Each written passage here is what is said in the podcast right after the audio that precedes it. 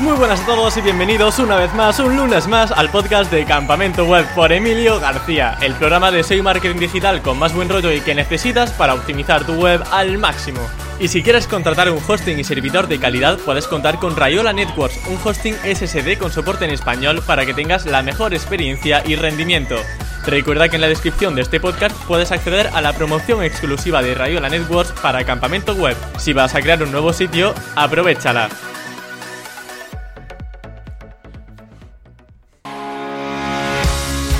Hoy os traigo uno de esos podcasts que me ponen la piel de gallina con tan solo saber quién viene, y es que en el episodio de este lunes nos visita Claudio Cabrera, SEO y director de audiencias en el periódico The New York Times, uno de los diarios más conocidos de todo el mundo.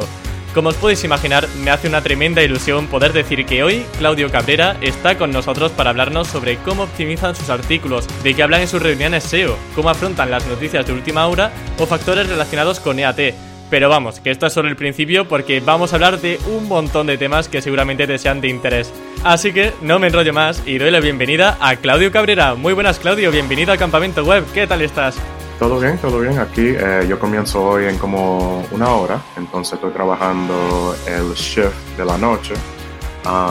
entonces después de la entrevista voy a comenzar a, revisar lo que, ha pasado hoy y después, sabes, a comenzar a optimizar y planear y todo eso. Qué bueno. Pues mira, justo de eso tengo curiosidad, Claudio, porque ¿cómo es tu día a día como SEO en The New York Times? Porque claro, yo es que he estudiado comunicación y, a mí me presentan The New York Times y me dan la posibilidad de, hablar con el SEO y a día de hoy todavía no me lo creo. Pero mira, hoy estoy hablando contigo, así que lo primero es un verdadero placer poder estar hablando contigo y eso me genera mucha curiosidad cómo es tu día a día. Por ejemplo, ayer, ¿qué, hiciste o hoy qué tienes pensado hacer eh, en cuanto entres al trabajo?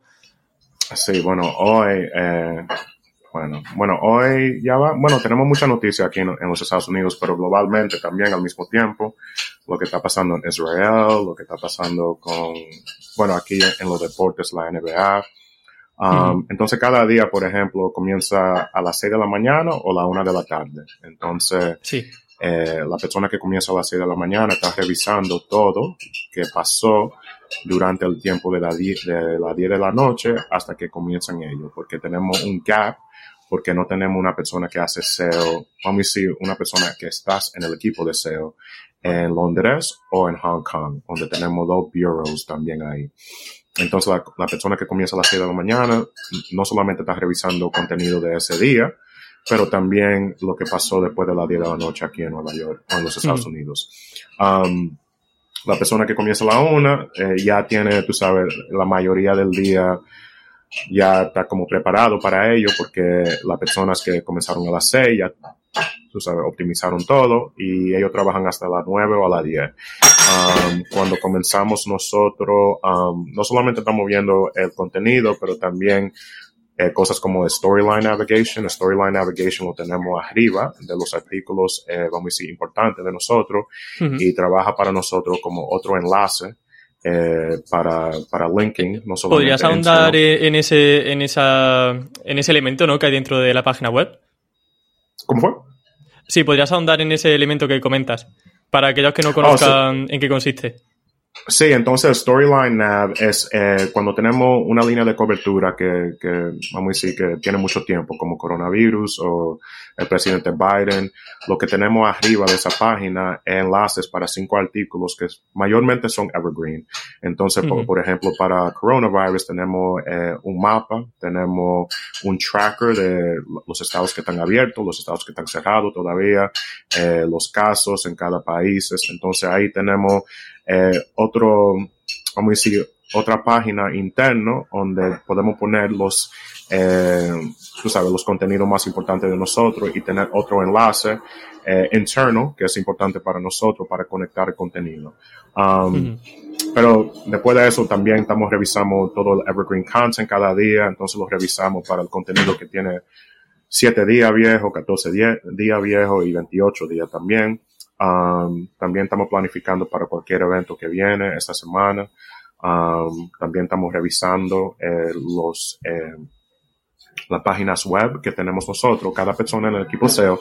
Entonces, cada persona en el equipo SEO tiene un proyecto cada mes que está revisando una página web. Entonces, las páginas que estamos revisando no son, vamos a decir, los competidores número uno, dos o tres, pero son más competidores que nosotros sabemos que están creciendo en SEO, que tal vez tenían una persona haciendo SEO antes, ahora tienen tres.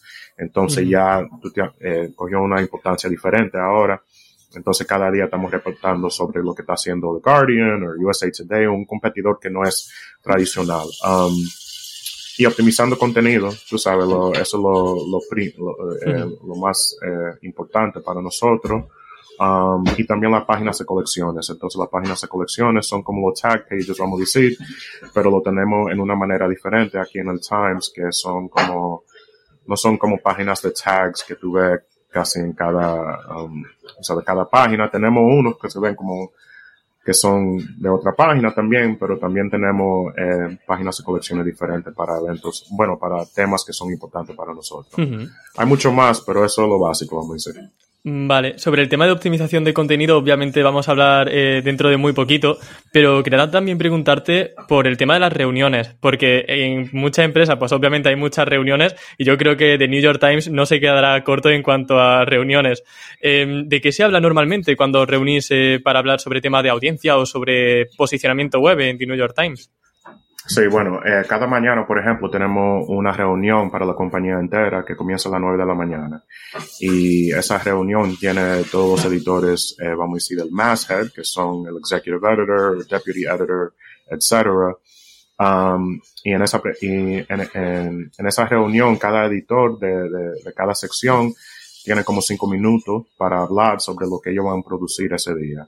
Y nosotros también, como el equipo de audiencia, comenzamos eh, la reunión con, con una presentación de seis minutos que, número uno, la mayoría del tiempo nos enseña a nosotros lo, que pasó el día anterior. Entonces, si había una noticia sobre Pfizer, por ejemplo, si, bueno, como, como hicimos nosotros en, esa noticia, no solamente en las redes, pero también en, en, la búsqueda al mismo tiempo, si ganamos ese tema, si perdimos, por qué perdimos, cuáles fueron las razones, si fuimos rápido, no fuimos rápido, eh, cómo actualizamos ese artículo.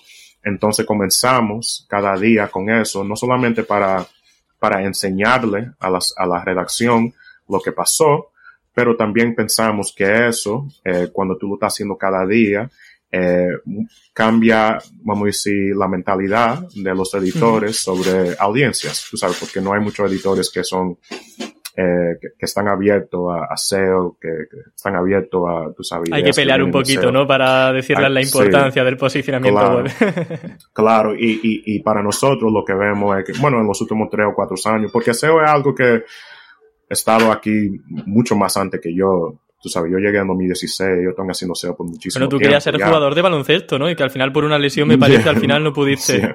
No pude, no pude, sí, entonces. ¿Y te, arrepientes de haberte metido en el SEO o realmente está aquí algo? No, no, no, no yo, a mí me gusta, a mí me gusta el SEO. Sí. Pero, um, sí, entonces, tú sabes, cada, cada día lo más importante para nosotros es que cuando una página, bueno, cuando una sección ve que hay otra sección que está haciendo algo con el equipo SEO y están logrando éxito, ellos de una vez comienzan, oh, en los últimos años, eh, ya vemos los lo, ejemplos de ellos diciendo, bueno, Claudio, o Aaron, o Jenny, o tú sabes, las personas que están en el equipo de SEO, eh, ¿qué podemos hacer nosotros para replicar lo que hizo la sección de, de fashion o la sección de política? Um, entonces es importante para, porque en, esa nota lo que hace más que informar es como generar competencia adentro de la redacción, pero también al mismo tiempo cuando ellos ven que ganó CNN o ganó el Washington Post o ganó otra marca, quieren entender por qué pasó y quieren entender qué tienen que, qué tienen que hacer diferente eh, para la próxima vez para que eso no, para que eso no pase. ¿Y cuál es eso cuando o ha superado, por ejemplo, un competidor? ¿Por qué razones se te viene a la cabeza que ha sucedido normalmente? Eh, ¿Cómo fue? La pregunta. Por ejemplo, si ves que The Guardian os ha superado en alguna noticia de actualidad, ¿Cuáles son esos factores que habéis visto que The Guardian tenía mejor que vosotros para que estuviese por encima de vosotros? Sí, bueno, puede ser muchas cosas, tú entiendes. Puede ser, vamos a decir, si hay noticias breaking news, puede ser la rapidez, puede ser, número dos, la autoridad que ellos tienen en, una, en un tema. Por ejemplo, aquí pasó, eh, ¿cómo se llama? El Kentucky Derby hace como cuatro días. El Kentucky Derby es un race de caballos eh, que es popular aquí en los Estados Unidos y tienen tres carreras cada mayo eh, y la, próxima viene sábado y después hay otro. Um, como quiera, hay la mayoría del tiempo cuando hay una marca como nosotros, ESPN o cualquier otro, cuando hacemos algo live sobre un evento así, le podemos ganar a, cualquiera, right? Pero lo que pasó este fin de semana es que había un periódico en, en, ese estado donde, donde estaba la carrera que le pudo, bueno, le pudo ganar todito. Y no tenían un, un vamos a decir, una página live. Y lo que podemos, y, bueno, lo que analizamos es que por los últimos tres meses, vamos a decir, y tú sabes, hay gente que piensa que la autoridad es importante, hay gente que no, pero um, por los últimos tres meses estaban escribiendo sobre el Kentucky Derby cada día, cada día, cada semana. Um, entonces tenían como un contenido muy fuerte preparado para eso. Y después del día tenían el contenido que tenían preparado, right? Tenían algo live también. Entonces Google eh, le dio prioridad, vamos a decir, a un publisher local eh, en, ese momento. Entonces ellos ganaron. Um, entonces ahí le podemos, como tú sabes, explicar, tú sabes, porque claro, una marca grande como el Times, van, van a haber editores que van a decir cómo no ganó una marca, vamos a decir, local, pequeña, pero tú le puedes e, explicar que ha pasado antes también con, con, con otras líneas de cobertura.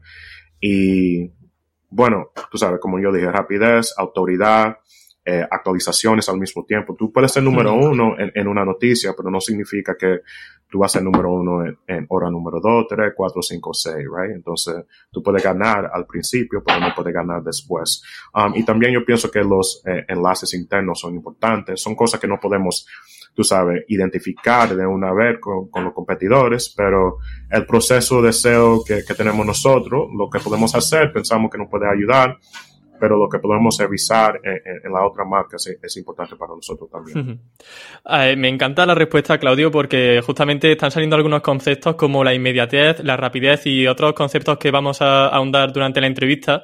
Y ha mencionado algo especialmente curioso y, que a mí personalmente me, resulta muy relevante y es hablar sobre muchos temas que tengan cierta relación para poder entrelazarlos entre ellos y que Google también te vea como un medio relevante para un tema muy concreto. Por ejemplo, este medio local o más chiquitito ¿no? que posicionaba para este evento tan importante de carreras de caballos. Eh, yo tengo entendido también por lo que dijiste en el evento de Clinic SEO que para vosotros el breaking news eh, es como el tronco principal de la historia, pero luego tenéis a otros posts de la misma cobertura y vuestro objetivo al final no es solo posicionar esa cobertura, bueno, ese breaking news principal, sino también todos los artículos que, estén relacionados con ella, ¿no? Exacto. Entonces, por ejemplo, aquí en el Times, eh, lo, que ha cambiado mucho en los últimos dos meses, tres o cuatro años es que cuando había una línea de cobertura sobre I don't know, um, lo que pasó en Notre Dame, right? El fuego que pasó hace como cuatro años. Eh, ajá, right? Eh, la línea de cobertura que tenía el Times fue la misma línea de cobertura que tenían en el periódico. Entonces tienen algo que se llama el Liro, que es eh, el artículo principal.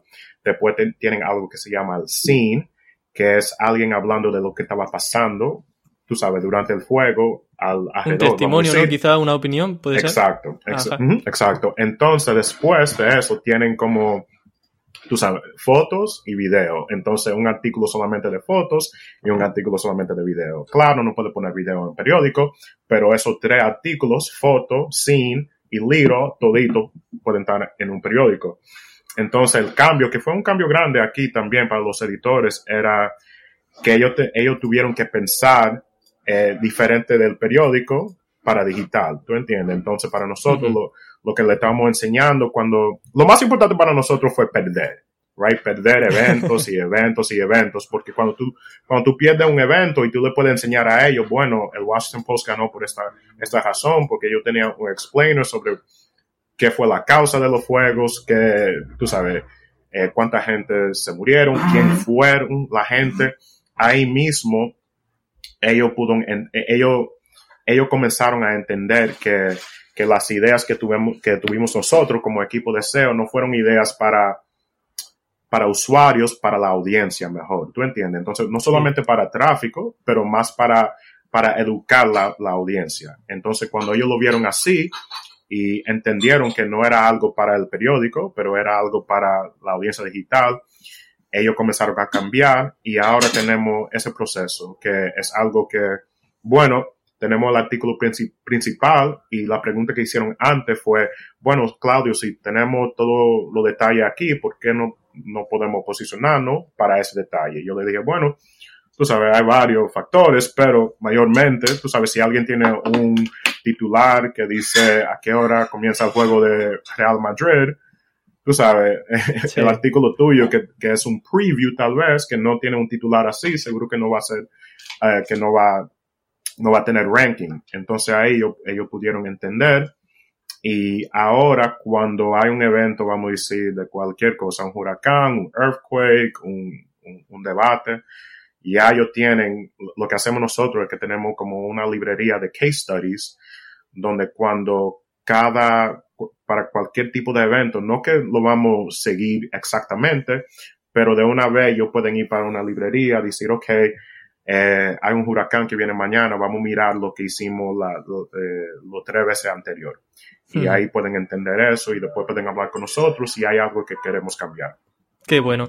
De hecho, tenéis también una plataforma interna que se llama Maya y ahí también puedes ver un poco el rendimiento de, de todo. Yo creo que esto es muy interesante porque también motiva a los editores eh, en el periódico, ¿no? Para ver qué está escribiendo la competencia, sobre qué artículos, ¿no? Le están trayendo mayor tráfico al periódico hay medios de comunicación que no ofrecen estas estadísticas, por ejemplo, a los editores. ¿Tú lo ves algo relevante que, se apoye este tipo de, herramientas internas? Sí, sí, yo pienso que es muy, importante porque, tú sabes, cada, cada editor y, y, cada sección en el Times, por ejemplo, tiene un editor de audiencias. Entonces hay alguien que entiende, vamos a decir, SEO entiende redes, pero todavía viene al equipo de SEO y equipo de redes para para que le eh, expliquen ciertas cosas. Pero sí, yo pienso que es, eh, que es importante porque, bueno, para nosotros, número uno, anterior, eh, la forma de nosotros encontrar cuando publicaron fue ir para Google y dar refresh y ver lo que hizo CNN y, ver lo que hizo Washington Post. Y eso, tú sabes, coge mucho tiempo. Um, pero ahora con, con una herramienta como Magellan, tú no solamente puedes ver, ok, este, esta publicación fue número uno, pero también al mismo tiempo tú puedes ver, bueno, si yo quiero saber todo lo que hizo CNN sobre Joe Biden, hoy lo puedo ver y, puedo ver lo que hicieron ellos, lo, lo, que logró éxito, lo que no hicimos nosotros y tal vez hay ideas ahí para la próxima vez que va a haber un speech, por ejemplo, lo podemos replicar y, y, y ellos pueden, tú sabes, averiguar sobre ellos si es algo que ellos piensan que es un tipo de contenido que tiene valor el otro, bueno, la, hora, la otra, eh, eh, el otro tool que tenemos nosotros se llama Maya. Y Maya es más para los editores. Maya es más para, para nosotros. Tú sabes, cuando tú eres SEO, casi tú siempre todavía estás mirando a Google y, y si tú tienes una herramienta, tú lo, tú lo vas a usar, pero no, tal vez no, no en la manera que lo va a usar una persona que es un editor. Entonces, lo que ellos tienen que hacer solamente que ellos pueden ir para un artículo, si ellos tienen un plugin que le damos, le pueden dar un clic a ese plugin y lo lleva para Maya, donde le enseña número uno eh, cuáles fueron los términos que ellos estaban ranking for y después ah, en, en real time los términos que están ranking. Y cuáles claro, pueden ver exactamente para qué está posicionando su artículo en tiempo real incluso. Exacto, entonces también te enseña si hay cambio de titulares, cuánto cambio de titulares, cuánto cambio de fotos, cuánto ¿Cómo, cambio o sea, cambio de titulares, ¿por qué? Porque, eh, ¿A nivel interno o, por ejemplo, en un competidor que haya quizá cambiado el título? Ah, no, solamente interno, solamente interno. Porque entonces entiendo que a lo mejor de repente tú pones un titular, pero en una hora alguien ha puesto otro titular, ¿no? Sí, ¿no? Es lo que suele pasar. sí, bueno, eh, la diferencia, bueno, yo lo, que puedo decir que la diferencia aquí es que y, seguro que es lo mismo para ciertas ciertas marcas en, España, que el, equipo de SEO aquí, bueno, nosotros tenemos un entrenamiento como, eh, como extensivo, vamos a decir, de, de titulares, de editorial, de style, de, time style.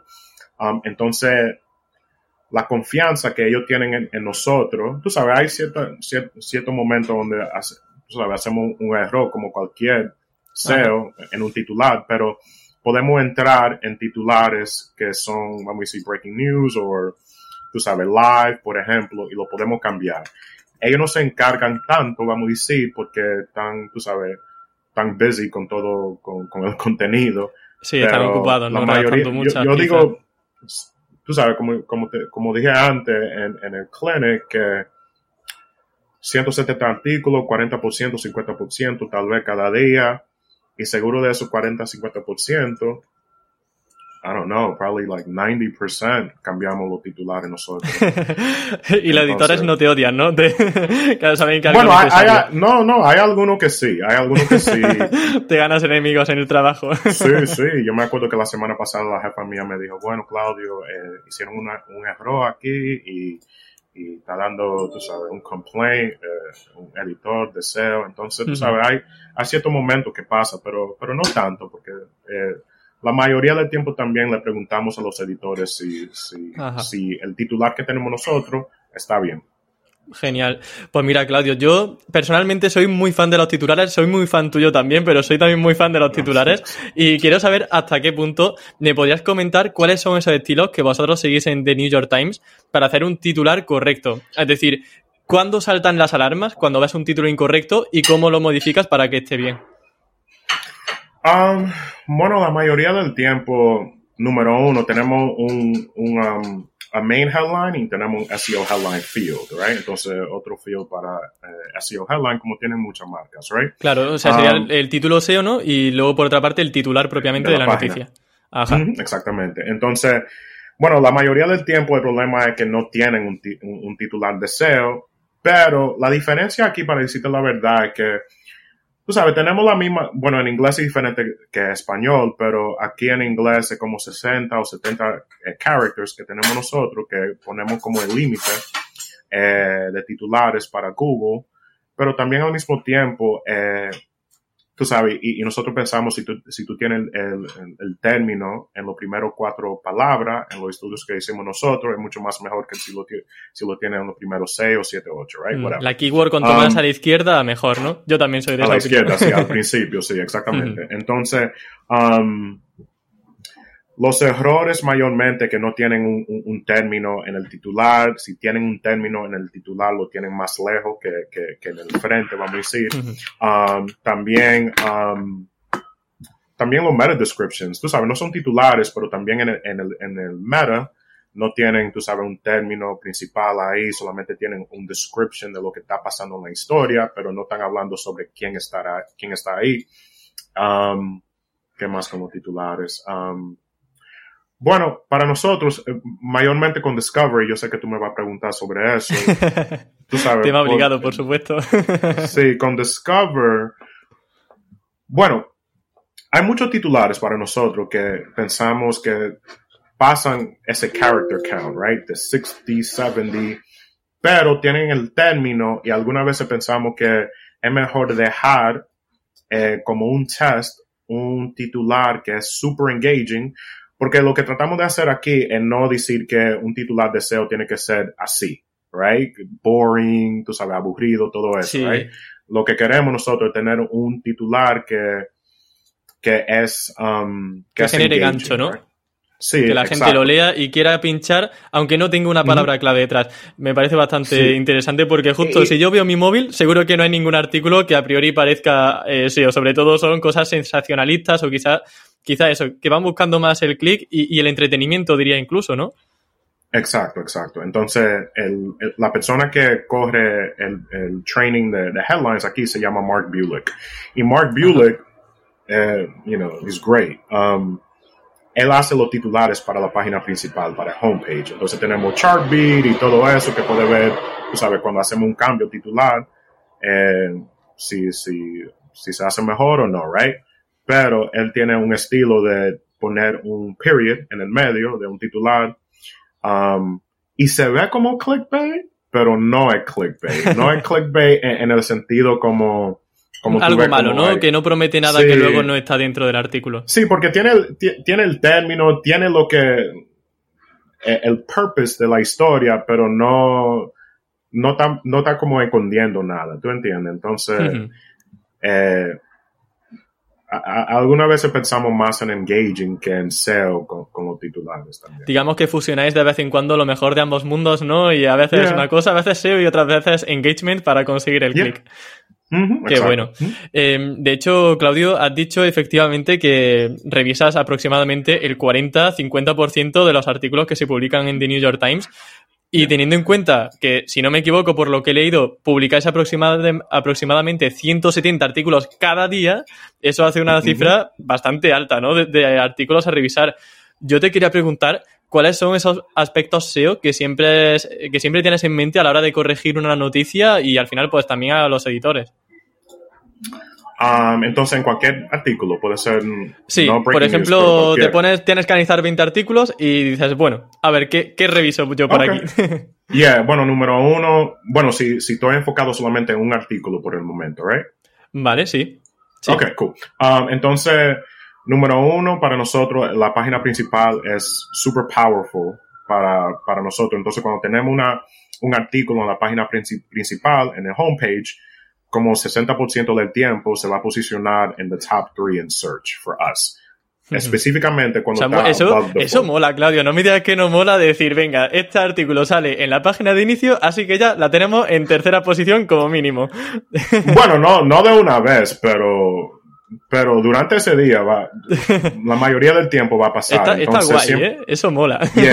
Entonces siempre hay una conversación con la página principal sobre tú sabes, la página principal para nosotros es lo más difícil porque ellos tienen su idea de cómo se, debe ver la página y también algunas veces con el Times, que es diferente con otras marcas, es que ellos quieren que la página principal se vea como el primer, la primera página del, del, periódico. Entonces, la página principal para ellos es para como noticias de política, noticias serias, vamos a decir. Entonces, cuando ellos cuando ellos oyen una persona de SEO, una persona de redes, que le dicen a ellos, bueno, puede poner ese artículo en la página principal, ellos siempre piensan que solamente es para usuario o que no va a haber. Claudio, puedes mirar ah. por la ventana a ver si hay una noticia de última hora, ¿no? A ver, qué sucede. Eso, eso, tú lo oyes en Nueva York todo el tiempo. Um, pero, um, y eso, sí, entonces la página principal es, importante para nosotros, número uno, right? Um, y si no está ahí, entonces le preguntamos, le preguntamos a ellos si lo pueden, si lo van a poner y cuándo lo van a poner, right? Entonces we're tracking that, right? Después, número dos, el titular, el URL es importante para nosotros. ¿La URL la soláis poner simple o te gusta que tenga, por ejemplo, el titular completo? Quizás, por ejemplo, preposiciones, determinantes. Yo, pienso, yo, pienso, que cada persona tiene su, su, filosofía, vamos a decir, sobre SEO y URLs, right? Hay marcas aquí que no, que no le importan. Para nosotros pensamos que, que ayuda, right? Whoever's right is whoever's right, right? Pero, um, sí, entonces para nosotros son dos a cuatro términos, lo más después del forward slash. Ah, um, curioso, o sea, entonces, pero hay, máximo cuatro. Sí, pero hay, hay, hay, tú sabes, hay historias que tienen mucho más, pero la mayoría son dos a cuatro términos. Um, y um, entonces los URLs son importantes. Después de eso, eh, si vamos a decir es Beyoncé o qué sé yo, cualquier persona, Bad Bunny or something, si tenemos una página de colección en esa persona, entonces eh, si esa persona es un, cantante, por ejemplo, que tenemos una página de cantantes, eh, ese artículo está posicionado en, esa página de, de cantantes eh, al top, right? Tenemos ese artículo en la página de esa persona. Um, después hacemos enlaces internos. Entonces, para nosotros los enlaces internos solamente lo, lo hacemos en artículos que tienen que tienen visitantes todavía. Entonces, si es un artículo, vamos a decir, de 2016, 2015, 2014, y no tiene nadie en Sharpie que lo está visitando, no lo ponemos ahí. Pero si es algo que, tenemos visitantes, lo vamos a poner ahí porque todavía pensamos que Google está dando un crawl. Um, uh, y después de eso, eh, revisamos la foto para, para, bueno, pensamos, revisamos la foto para ver si pensamos que es un foto, una foto que es engaging, Uh, después de eso tenemos um, meta description. Um, uh, y, y, después miramos los primeros tres párrafos también para ver si, si los términos que son importantes. Y no, no pensamos que eso es, importante como tal vez era importante cinco o seis años atrás, pero todavía lo miramos para ver si, si tienen, tú sabes, los términos importantes ahí. Claro, a, esto te refieres a que, porque justamente eh, estaba viendo que no lo iba a mencionar, digo, eh, en esto quiero incidir porque eh, entiendo que entonces no es tanta prioridad como antes ver que, por ejemplo, haya long tails o palabras clave secundarias dentro del artículo. No sé si a eso a lo que te estaba refiriendo cuando hablabas de eso. Sí, sí. Entonces, para nosotros, like, you know, el problema para nosotros también es que podemos hacer eso, pero como se hace difícil para nosotros porque los editores son, eh, ellos están de acuerdo con, con, cambio de fotos, con titulares, con meta, con linking, con todo eso, pero cuando tú le estás cambiando el artículo a artículo y le estás diciendo que debe de poner esto aquí o otro aquí, eso es cuando se cambia la cosa. Entonces ellos se ponen más como, tienen más como resistance. Sí. Entonces, yo estoy de acuerdo con eso, pero es algo que no podemos hacer. Eso es donde llegamos al final, con, como se dice. con peleas, ¿no? con peleas, sí, sí. Entonces lo, tratamos de no hacer. vale. También una cosa que de hecho has mencionado durante toda la entrevista es el tema de los enlaces internos. Y aquí has vuelto a incidir en ello. Yo personalmente, pues, bueno, y creo que todos los que estamos trabajando profesionalmente en SEO somos conscientes de la importancia de los enlaces internos. Pero hay un aspecto que me ha llamado la atención porque comentas que solamente enlazáis internamente artículos que a día de hoy tienen eh, tráfico. ¿Qué sucede con esos artículos antiguos que enlazaban a, un artículo que ya no tiene tráfico? ¿Automatizáis de alguna manera que ese enlace interno cambie hacia un artículo, por ejemplo, que sea relevante a día de hoy? ¿O lo dejáis estar ahí em, por, el resto del tiempo? No, no, so, buena, pregunta. Entonces, lo que hacemos cuando no tenemos un artículo que, vamos a decir, es... Um, Popular, ¿no? A día de hoy, quizá. Exacto. Entonces, si, si es un artículo por ejemplo, que, que tiene una línea de cobertura recientemente, right? Entonces, le podemos poner enlaces en lo que pasó una semana antes, dos semanas antes, whatever, y ahí mismo estamos alegres con eso, right? Si es algo que no tenemos cobertura, vamos a decir, en dos o tres años, y no tenemos enlaces, después lo que hacemos ahí es que ponemos los enlaces en esos artículos también. Entonces, ellos no pueden tener visitantes, pero si son, tú sabes, artículos viejos, lo hacemos todavía, right? Um, y después, la mayoría del tiempo, cuando, cuando hacemos enlaces internos, tú sabes, en una línea de cobertura como grande, es como las elecciones, para un speech, para cosas así. Entonces ahí mismo lo que hacemos es que antes de cada evento ya tenemos, eh, ya tenemos todo el contenido que vamos, que vamos a crear, right? Ya tenemos lo, las 20 piezas que el equipo de SEO quiere sobre tú sabes, the elections, right? Entonces, cuando tenemos eso, ya tenemos eh, eh, las ideas, bueno, el tiempo que lo vamos a publicar. Eh, vamos a decir una semana antes, lo que hacemos es que buscamos enlaces para cada, cada artículo, para que cuando se publica ya tenemos los, los, enlaces preparados y tú sabes, lo podemos abrir y abrir y abrir y ya lo hacemos nosotros. Algunas veces lo hace el equipo editorial, pero como tienen tanto, tú sabes, trabajo en ese tiempo, eh, lo hacemos nosotros. Um, entonces nos preparamos para eso y esos son los, los eventos cuando hacemos enlaces internos mucho más y en mucho más contenido que vamos a decir no tiene visitantes o nada así. Pero al mismo tiempo, aunque nosotros pensamos que, um, que es mucho más mejor teniéndolo en artículos que tienen visitantes todavía, todavía pensamos que los enlaces internos son importantes en cualquier tipo de contenido, aunque tenga o aunque no para nosotros es más importante hacerlo en contenido que tiene porque es menos trabajo, right? Porque tú puedes encontrar dos o tres, pero si, tú sabes, si, si, tú, si tú lo vas a hacer por mucho contenido, puedes estar ahí, vamos a decir, el día entero porque tú quieres que, tú sabes, la página tuya tenga una, una posición mejor o un chance, vamos a decir. En cuanto a esos enlaces internos, el Anchor Text, por ejemplo, a nivel interno, ¿siempre va con la palabra clave exacta o tenéis algún tipo de matiz o, alguna otra situación donde no uséis quizá la keyword para enlazar a un artículo? Yeah, I mean, bueno, para nosotros tenemos como, like, tenemos un sistema que, que tiene como, like, the, main keywords, right? Los términos main y después los términos, vamos a decir, secundarios, right? Entonces, lo, que, lo que pensamos no son importantes, lo que pensamos que son. Entonces, tú sabes, hay cierta, lo que hacemos nosotros es que con, cada artículo, lo que, lo que decimos es que cuáles son los términos, tú sabes, más importantes aquí. Coronavirus, vaccine, eh, tú sabes, casos, right?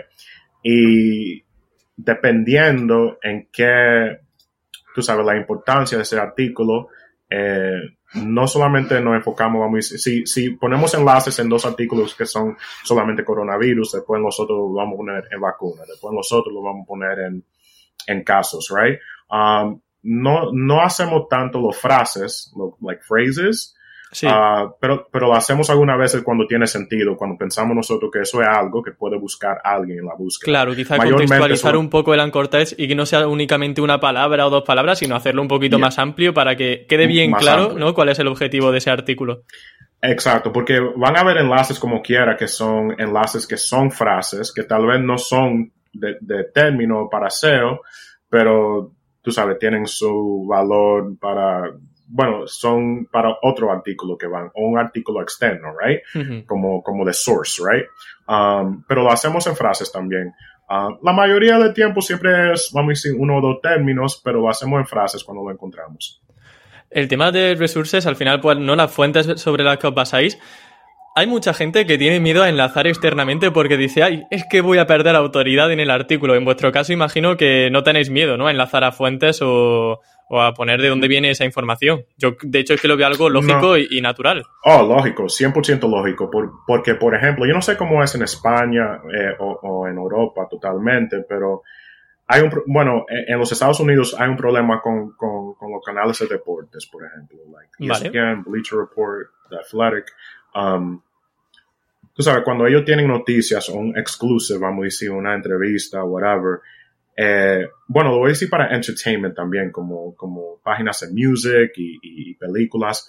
Ellos nunca ponen el enlace a, ellos dicen que according to, tú sabes, el país, Sí. Según ha dicho el país, según ha dicho el mundo. pero no, pero no dice, tú sabes, no dice. el enlace, ¿no? eh, El enlace falta, ¿no? no, eh, el enlace falta. Y también, tú sabes, nosotros hablamos mucho con las personas que trabajan ahí en Google sobre, sobre, sobre exclusivas y investi- investigations, enterprise, y cuando tú eres, tú sabes, eh, eh, número uno en una noticia. La fuente principal, que- digamos. Sí, e- e- exactamente. Entonces, lo, el problema de Google también es que ellos se mejoraron en los últimos años, pero todavía ellos tienen problemas como identificando cuál es el número, cuál fue la marca que, que produció ese, ese artículo, ¿tú entiendes? Sí. Entonces, eso nos pasa a nosotros con, con cosas de Trump hace un año, con Meghan Markle, muchísima, mu- muchísimo artículo. Entonces, lo que hacemos nosotros ahora es que hacemos self-aggregation.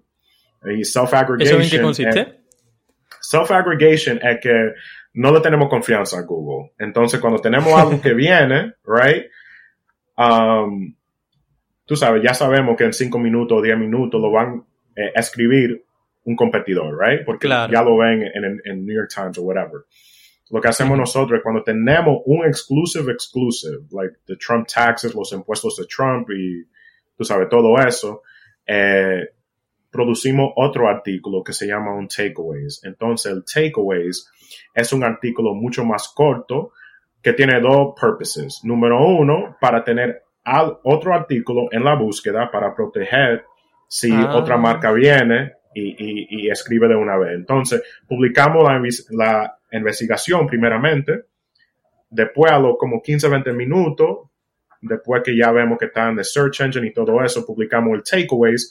Pero el takeaways es para proteger el search, pero también al mismo tiempo hay gente realmente que son subscribers al Times que no quieren leer un artículo de, de 10.000 palabras sobre Trump, pero tal vez quieren leer uno de 2.000 que, que dice todo la información importante que estaba dentro de ese artículo. Lo usamos como otro enlace, ah, pero mayormente lo hicimos porque vimos muchas muchas veces que Google hace eso y, bueno, no, no Sí. identifica quién es Claro, la fuente principal. Yo tengo incluso compañeros que le han copiado artículos porque trabajan en medios de comunicación, artículos completos y aunque lo hayan publicado al día siguiente, los que lo han subido al día siguiente salen primeros en Google. Y digo, Google. ¿eres tan inteligente para unas cosas y tan tonto para otras? Exacto, exacto, ya. Ya. Em, hay un tema que también es un poco polémico y aquí creo que vamos a tener un poco de, de, controversia en el sentido de que quizá no vamos a tener el mismo punto de vista, porque yo escuché, Claudio, que decías que el porcentaje de rebote te resulta muy interesante, pero yo creo que, por ejemplo, una persona puede entrar en el New York Times, leer un artículo e irse y estar ya satisfecha. Entonces, en este caso sería porcentaje de rebote, pero yo creo que un usuario puede estar contento con esa visita, ¿no? Eh, ¿Por qué entonces el porcentaje de rebote tiene que verse como algo negativo?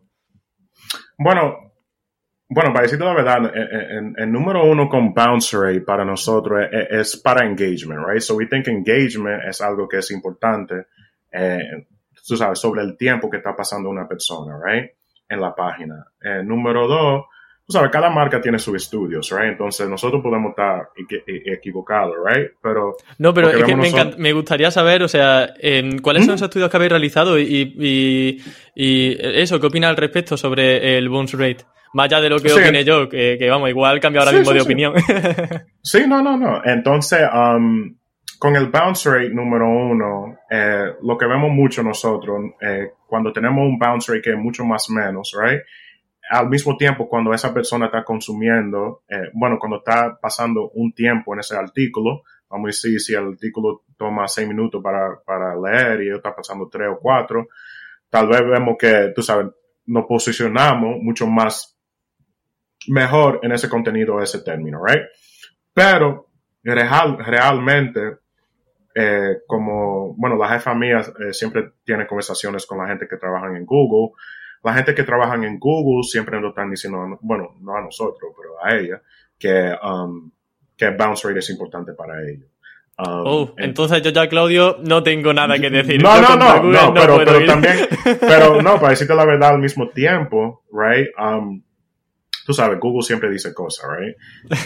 Y, y, nunca dices cosas, mayormente nunca dicen cosas, pero eso fue lo que ella, ella me dijo sobre conversaciones que ella tuvo con gente allá, pero eso hace dos o tres años. Entonces, puede, puede ser que, que, no es lo mismo ahora, pero yo lo puedo entender al mismo tiempo que para, para cierta persona el bouncer no es tan importante, porque, como tú dijiste, pueden entrar, pueden estar satisfechos con el contenido y pueden salir y, tú sabes, ya.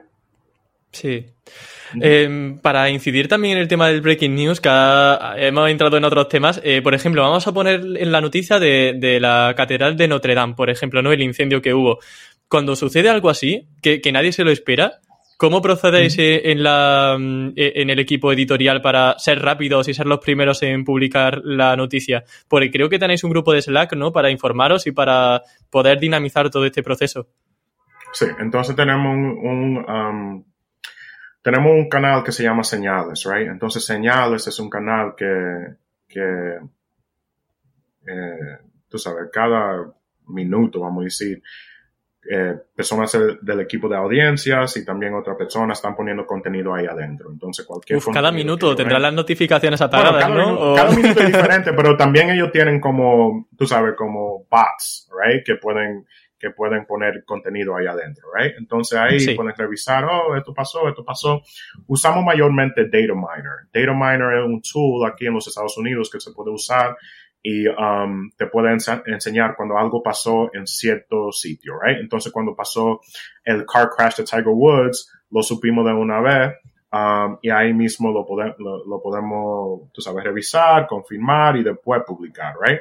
Después el canal de Breaking News es que cuando algo en señal sube al nivel que estamos diciendo, ok, this is breaking news, en ese canal están planificando cómo van, cómo van a hacer eso. Entonces, número uno, para nosotros lo más importante es confirmar las noticias. Entonces, eh, anterior, hace muchos años que el Times, cuando pensaban en breaking news, pensaban eh, como escribir un artículo de 500 palabras, 1000 palabras y, está como vamos a decir dos horas tarde sobre esa noticia. Claro, o sea, quieren hacerlo todo muy perfecto, ¿no? Mucho contenido y, ya hay 40 medios que han hablado del tema con quizás menos contenido. Exacto, entonces ya ahora yo entiendo, y, siempre estaban preguntando, bueno, el contenido de nosotros es mejor o whatever, pero no entendieron que era, tú sabes, un, juego de rapidez en ese tiempo. Um, pero lo que hacemos nosotros, número uno, es que eh, hablamos con la página principal, eh, bueno, la sección, right? Entonces, si es deportes, por ejemplo, decimos a ellos, si tú puedes, bueno, si, si la noticia estás confirmada, tú tienes a alguien que puede escribir 10 palabras, 20 palabras sobre lo que pasó y después podemos 10 o 20 palabras. Sí, 10 o 20 palabras. Muy, muy poquito, para nosotros, Sí, muy poquito, pero para nosotros lo más importante es la rapidez y después actualizándolo después de eso. Um, como con Tiger Woods, con Kobe Bryant, bueno, Kobe Bryant tomó como cuatro horas para nosotros porque no estábamos eh, bueno, no, no pensamos que era, vamos a decir, real, right? De Tiger Woods no lo pudimos confirmar. Entonces, para nosotros lo, más importante es confirmar.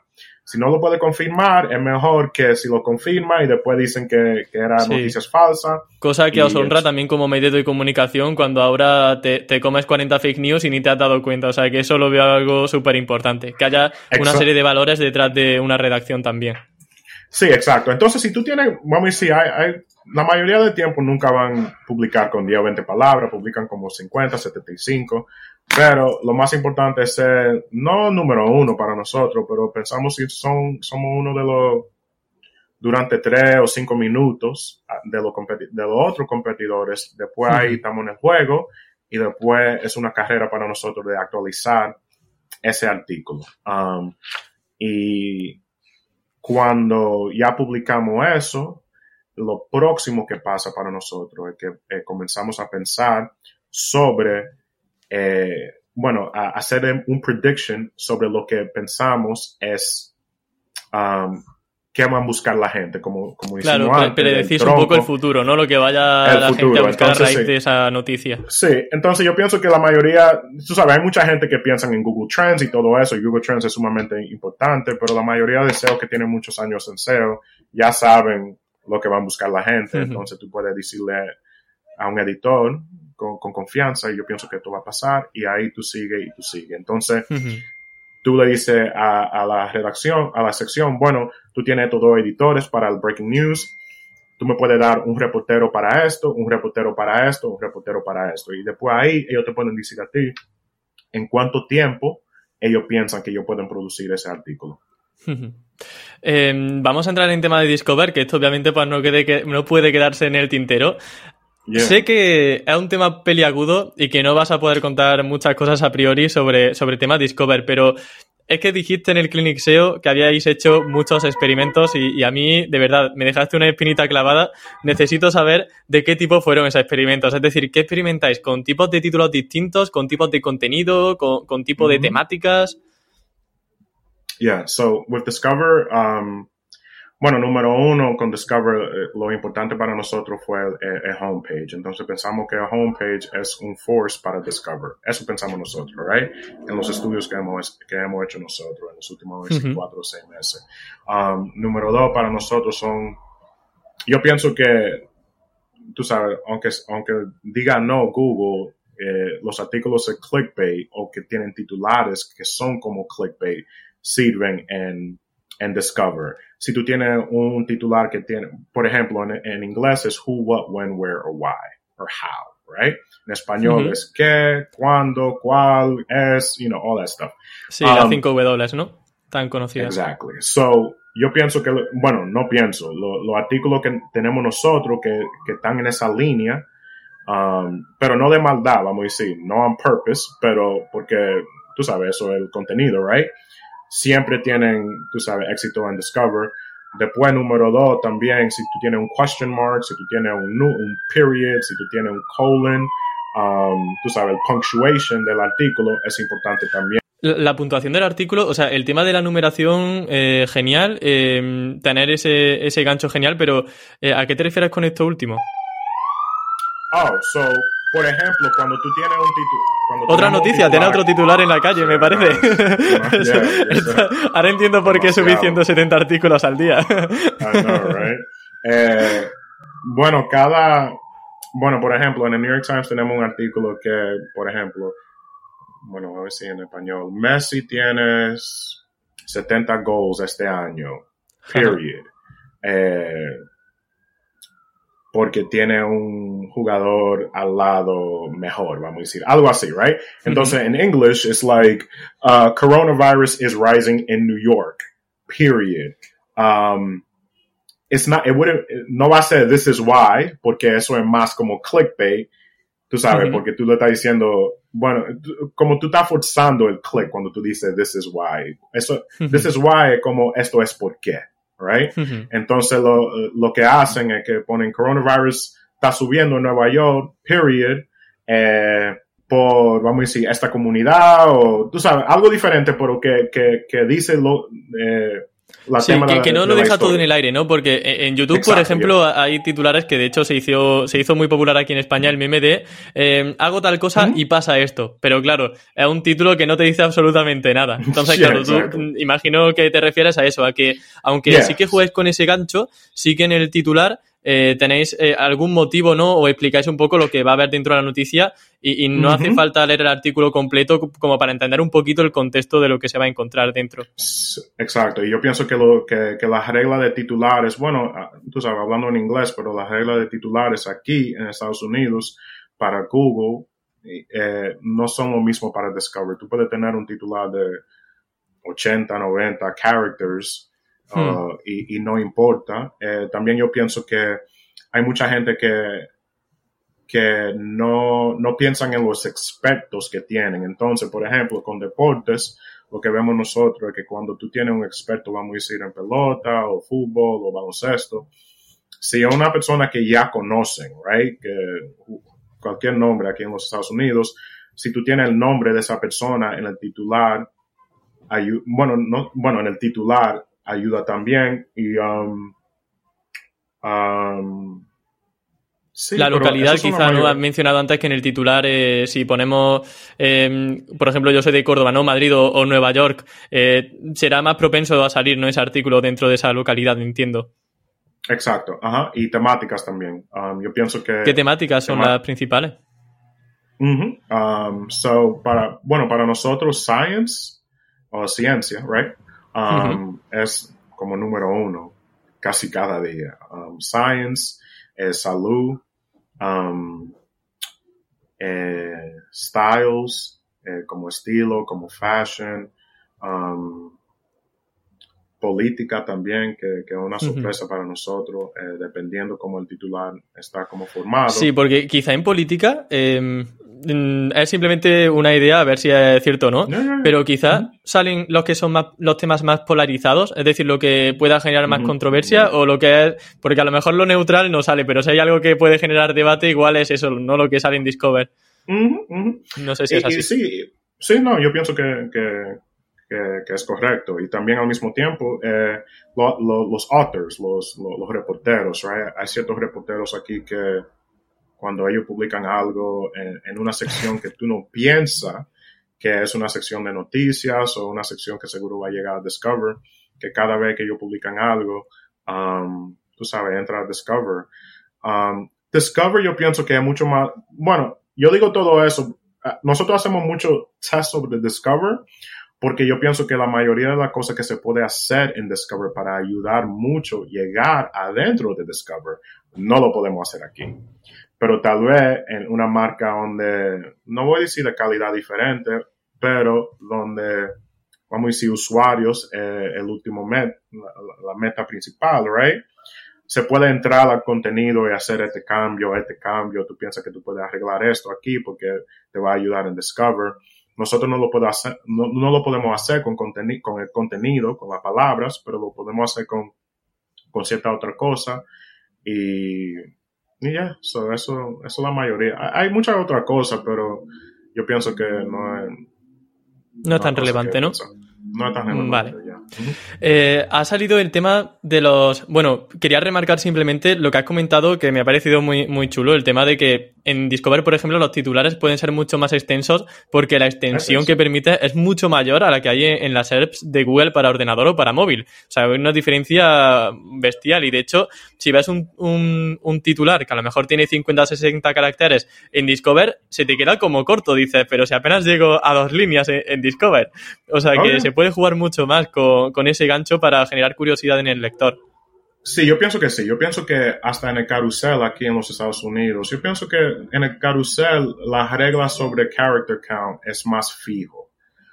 Pero yo pienso que Google News y Google Discover, yo sé que en España yo no pienso que ellos tienen Google News, pero Google News yo pienso que no es tan diferente a Discover. Es diferente, pero los titulares en Google News son mucho más largos.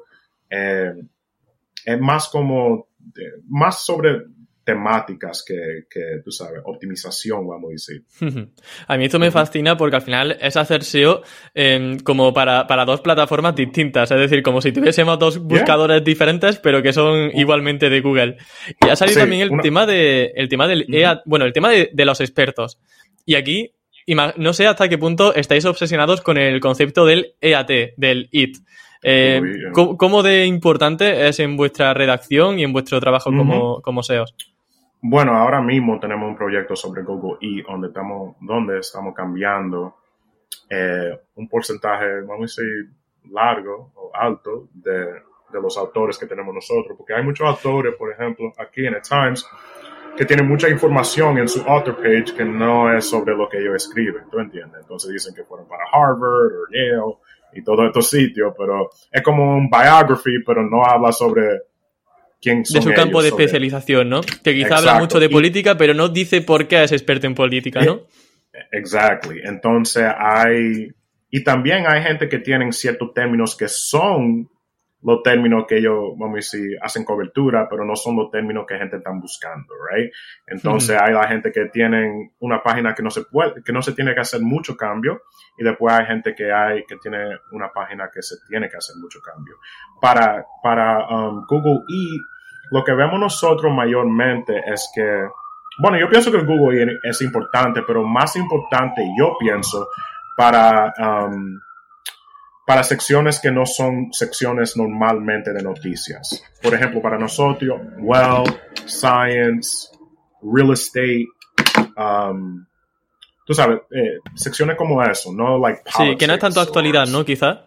Sí, exacto. Entonces, no, no una sección que tiene noticias cada día pero una sección que es mucho más como evergreen, como mucho más enfocado en medicina, ejercicio y todo eso.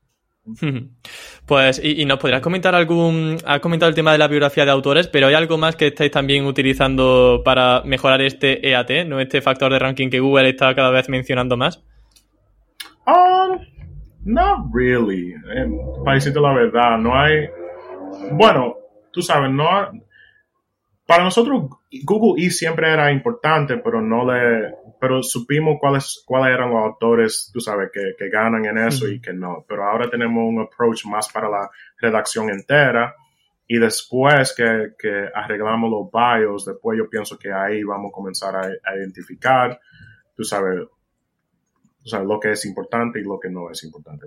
Pero por ahora no tenemos otra cosa sobre ello. También que, claro, estamos hablando de The New York Times, que es un medio que tiene muchísima autoridad, tiene mucha reputación, reporteros expertos en cada materia.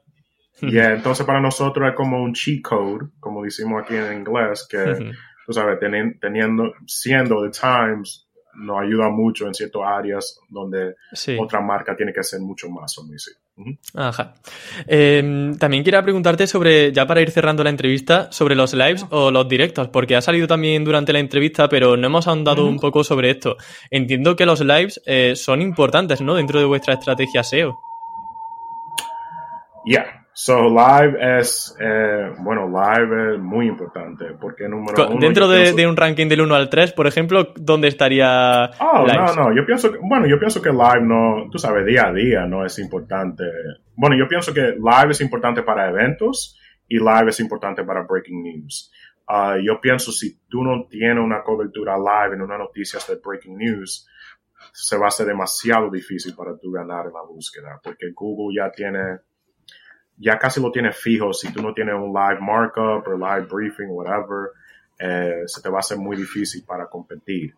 Um, y también al mismo tiempo yo pienso que si tú no eres, bueno, si tú eres una marca grande y tú no tienes, tú sabes, un live, tú sabes, markup, um, se te va a hacer demasiado difícil para ganar. Entonces, si, si tenemos noticias de última hora, la, primera, la primera pregunta en la redacción es si debemos ir live o si no debemos ir live. Y, y ahora, como tenemos un equipo de live, eh, estamos lanzando live casi, no todo el tiempo, pero con muchos más eventos que antes. Si por ejemplo hoy sucediese lo de la catedral de Notre Dame, el incendio, o, el día que sucedió, ¿eso se consideraría como live? Eh, oh, yeah, absolutely. Sí, eh, Tiger Woods fue live, Kobe Bryant fue live, el catedral fue live, un huracán en Puerto Rico, live. Todo eso se, se, considera live.